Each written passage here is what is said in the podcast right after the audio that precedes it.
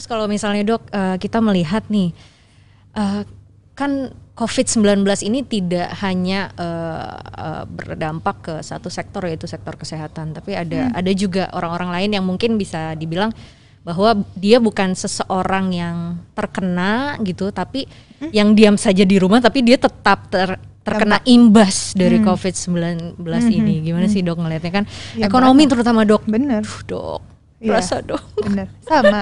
Iya. Apalagi saya belum bisa praktek juga ya, iya, jadi kayak iya, mantap iya, ya. Iya, iya. Makan tabungan. Iya. iya. Oke. Oh, makan tabungan. Kok ditepuk tanganin sih? Salah ya. Mohon maaf nanti dikat ya editor. Gak apa-apa. Gak apa-apa. Oke. Eh, iya, pastilah ini pandemi ini memberi dampak yang sangat luar biasa dari berbagai sektor, mm -hmm. kesehatan, ekonomi, sosial, mm -hmm. budaya. Oh, mm -hmm. kita orang Indonesia mm -hmm nggak bisa bersosialisasi hidupnya iya. masyarakat yang sosial kayak gini kan dampaknya luar biasa. Iya. Sukanya ngumpul-ngumpul ya dong. Nah, itu dia. Iya. Siapa yang kangen nggak arisan iya, ya kan ibu-ibu iya. ya biasa ya. Arisan.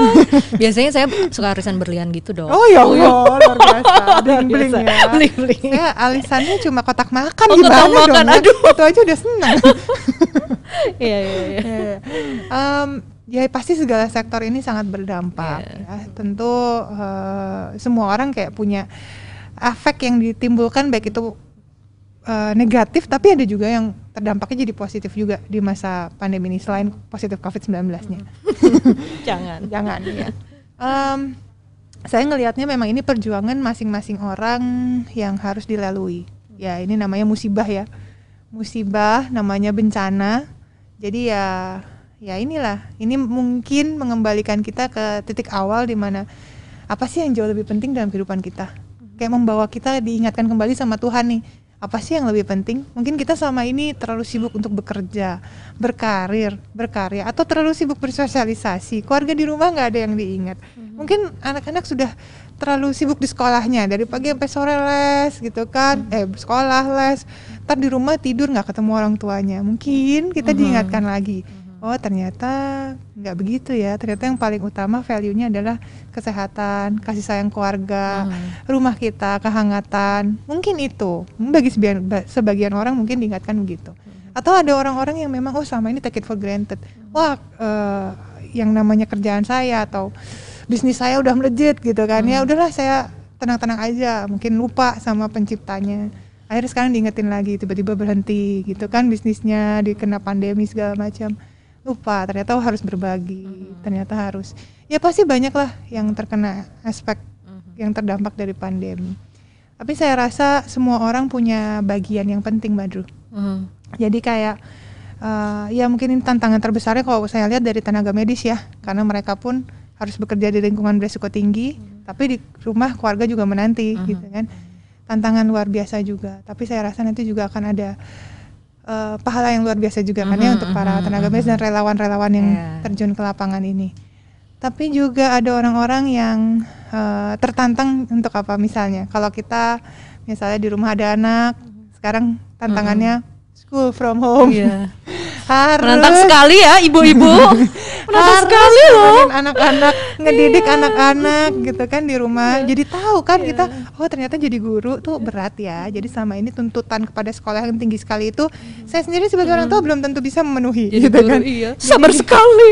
Diingatkan tantangannya apa? Kesabaran iya. untuk ngurus anak di rumah. Iya. Ini A, A, ini A, ini B. Lalu kok anaknya jahil ya. Iya.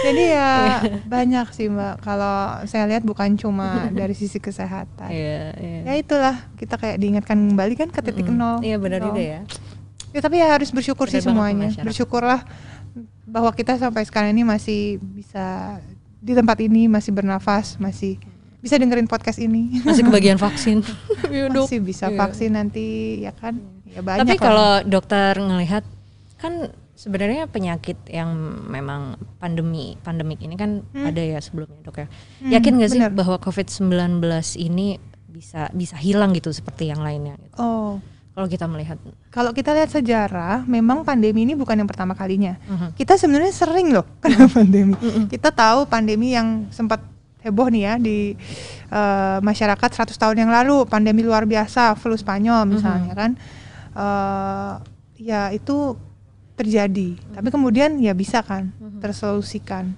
Tapi bedanya sekarang tantangannya mobilitas masyarakatnya sudah tinggi sekali, udah beda banget sama 100 tahun yang lalu begitu. Artinya tingkat penularan masyarakatnya jadi jauh lebih tinggi resikonya dibandingkan 100 tahun yang lalu. Tapi ada pandemi juga yang sampai sekarang belum tentu hilang sih. Belum belum hilang sampai sekarang maksudnya. Kayak apa tuh dok? HIV. Hmm, iya benar. Sampai sekarang masih pandemi tapi belum hilang. Banyak sekali penyakit-penyakit yang pernah mewabah luar biasa juga. Kalau dulu mungkin wabahnya itu lebih ke arah virus flu. Mhm. You ingat ya ada Iya, iya. flu burung, Iya. ya ada flu swine flu, yang gitu-gitu flu lah Dan kebanyakan. sudah flu. melewati generasi saya ini Udah, juga ya udah pada kan? saat itu. Eh, terus tapi sekarang makin ke sini makin ke arah virusnya virus corona. Ya. Ada SARS waktu itu, SARS-CoV-1, terus dia ada MERS, ya kan. Kemudian sekarang SARS-CoV-2. Ini kan virus-virus corona nih belakangan ini. Which sebenarnya selalu akan ada resiko, Mbak. Jadi resiko terhadap penularan penyakit yang eh, berpotensi menjadi wabah dan pandemi itu selalu ada. Tapi yang kita inginkan adalah ya gimana caranya meskipun ada resiko di sekitar kita tapi kita nggak sampai ketularan. Makanya banyak hal yang harus dilakukan yang selama ini sudah diajarkan ke kita. Dengan apa basicnya? PHBS, Mhm. perilaku hidup bersih dan sehat. Sebenarnya sudah dari dulu itu dok. Mungkin dari kecil kita dari SD udah dikasih tahu kan. Cuma kayak masuk telinga kanan, keluar telinga kiri Iya. gitu kan. Ya lupa. Sekarang kok dipaksa kayaknya. iya, PHBS itu basicnya nggak cuma untuk Iya. COVID-19 tapi semua Iya, penyakit iya, menular lainnya iya, kan juga iya, iya. uh, itu bermanfaat. Iya. Jadi uh, yang paling penting adalah itu menjaga kebersihan dan pola Iya. hidup sehat. Nah, kalau tadi dibilang ini gimana? Ya salah satu cara supaya pandemi ini berakhir adalah tidak ada penularan lagi. Ya, supaya nggak ada penularan gimana? Ya pertama pasti mencegah supaya adanya transmisi. Supaya nggak nggak menginf- saling menginfeksi Mhm, ya kan? Jadi supaya misalnya ada orang yang eh, positif dia nggak menularkan ke orang lain lagi. Jadi ya udah virusnya berhenti di dia. Mhm. pengennya kan seperti itu. Makanya ada apa? Protokol kesehatan. Kalau untuk covid eh, itu minimal 3 m tahu dong ya udah tahu ya. Kita berdua pakai masker. Iya. kita menjaga jarak aman. Kita juga mencuci tangan dengan rutin. Nah itu sebenarnya basicnya apa? Supaya terjadi eh, pencegahan penularan dengan cara menghindari adanya penularan dengan cara kontak langsung ataupun kontak tidak langsung.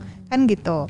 Kalau untuk covid mungkin ini suatu hal yang baru karena harus pakai masker. Mhm. tapi kalau saya bilang oke biar nggak ketularan tipes gimana? Tifoid. Udah pada tahu lah ya oh makan harus bersih, Iya. harus mateng, ya kan kalau misalnya kita lihat ada orang makan di pinggir jalan yang dibersihinnya cuma di ember, cuk cuk cuk cuk cuk, orang udah bilang ya hati-hati tipes loh, ya kan? Atau kerja sampai pagi gitu kecapean, hati-hati tipesnya kumat, yang kayak gitu-gitu kan. Orang udah ngerti, orang nggak ada resisten lagi, karena itu udah penyakit dari dulu kita tahu ada, tapi kita meskipun ada di sekitar kita, tapi kita jaga-jaga supaya jangan sampai ketularan. Nah ini sama sebenarnya, sama aja dengan penyakit menular lainnya gitu. Ini ada di sekitar kita, tapi kita jaga-jaga nih sekarang. Dikasih tahu lah dengan protokol kesehatan ini supaya jangan sampai ketularan. Jadi yang namanya protokol kesehatan itu upaya kita supaya kita bisa tetap terus kerja seperti biasa aktif produktif gitu ya melakukan segala sesuatunya tapi membuat kita tetap aman dan nggak terinfeksi dari COVID-19 ini gitu. Jadi ini adalah solusi sebenarnya. Bukan protokol itu dibuat untuk eh, apa jawaban supaya kita bisa tetap terus produktif dalam kehidupan sehari-hari eh, dan bukan yang untuk dibuat untuk memberatkan gitu kan? Terus kalau sudah ada protokol apakah berhenti sampai di situ? Nah sekarang udah ada vaksin. Ya jangan berhenti sampai situ aja. Vaksin ini salah satu upaya kita juga. Kalau protokol kesehatan eh, melindungi dari luar tubuh kita yang namanya vaksin lindungi dari dalam. Nah, kenapa vaksin juga harus dimanfaatkan? Karena kalau misalnya kita eh, sampai kemasukan virusnya, udah ada tentaranya nih yang siap mengenali virus ini jahat, langsung dilawan sebelum dia menimbulkan penyakit yang parah atau menimbulkan kematian gitu. Makanya vaksin ini bisa jadi solusi supaya penyakitnya hilang dari muka bumi. Karena tujuan utamanya sebenarnya supaya virusnya itu hilang dari muka bumi ini kita nggak nemu lagi. Itu nggak ada lagi penularan. Nah kebayang kalau misalnya udah semua orang punya kekebalan nih virusnya bingung kan? Mau hinggap siapa lagi ya? Kok ke ini kebal? Ke ini kebal. Padahal virus ini sebenarnya mampir ke tubuh manusia untuk memperbanyak dirinya dan untuk menularkan ke orang lain untuk memperbanyak dirinya lagi. Kan tujuan virus itu. Nah kalau semua orang udah kebal dia sampai bingung kan. Wah tular ke sini nggak bisa, ke sini nggak bisa. Akhirnya dia hilang dari muka bumi yang namanya eradikasi. Jadi kita menuju ke situ ya untuk Nah. menghilangkan ini dari muka bumi ya dok. ya? Pengennya seperti Iya. itu supaya hilang, dijaga supaya nggak ada penularan dengan apa protokol kesehatan, vaksinasi itu solusinya Iya, sebenarnya. Itu tuh pemirsa. Nah terakhir nih dok, Hmm. pesan untuk masyarakat di rumah nih dari dokter Raisa. Iya, sudah satu tahun ya kita menghadapi pandemi sudah tahun lebih nih ya. Eh, memang mungkin pandemi ini banyak sekali yang merasa ini menjadi beban gitu ya. Tapi memang kita harus mengambil eh, pelajaran dari apa yang sudah kita lalui selama setahun ini. Jadi mungkin dulu di awalnya kita belum paham, tapi kemudian dengan setahun ini dengan berbagai informasi yang sudah diberikan, kita kemudian menjadi tahu. Setelah menjadi tahu, lama-lama kita menjadi bisa. Setelah menjadi bisa, lama-lama kita akan jadi terbiasa. Dan ketika kita berusaha terbiasa ini, tetap terus disiplin. Kita udah setahun nih terbiasa pakai masker, jaga jarak dan cuci tangan misalnya. Ya udah teruskan aja agar lama-lama ini akan jadi budaya. Ini memang bukan hal yang cepat atau simpel gitu ya untuk dilakukan, tapi kalau misalnya kita tetap terus disiplin sampai pandemi ini berakhir, ini akan membuat kita menang loh melawan virus COVID-19. Jadi tetap semangat, tetap disiplin dan jangan menyerah. Ore, ini bener ya dok ya? benar benar benar. Jadi ingat terus eh, pesannya dokter Raisa. Ingat Bener ya, dong, bener ya. kalau dokter Raisa yang pesen, kalau Dro yang pesen baru aduh lupa, baru aja semenit udah lupa. jangan dong, jangan dong. Oke, terima kasih dok udah mampir di sini. Ah, Jadi kita kembaran bisa ya dok ya? makasih. Bisa, dibilang kembaran kan? Iya kan 11 12 Oh iya 11. Oh saya 12 ya. Iya. Tetap aja nggak sama 11 sama 12 ya. Oke pemirsa Terima jangan lupa untuk tonton terus eh, cerita dari selatan di antaranyus.com dan jangan lupa untuk subscribe channel channel YouTube Antara TV Indonesia. Sampai bertemu di episode selanjutnya. Terima kasih. Salam sehat.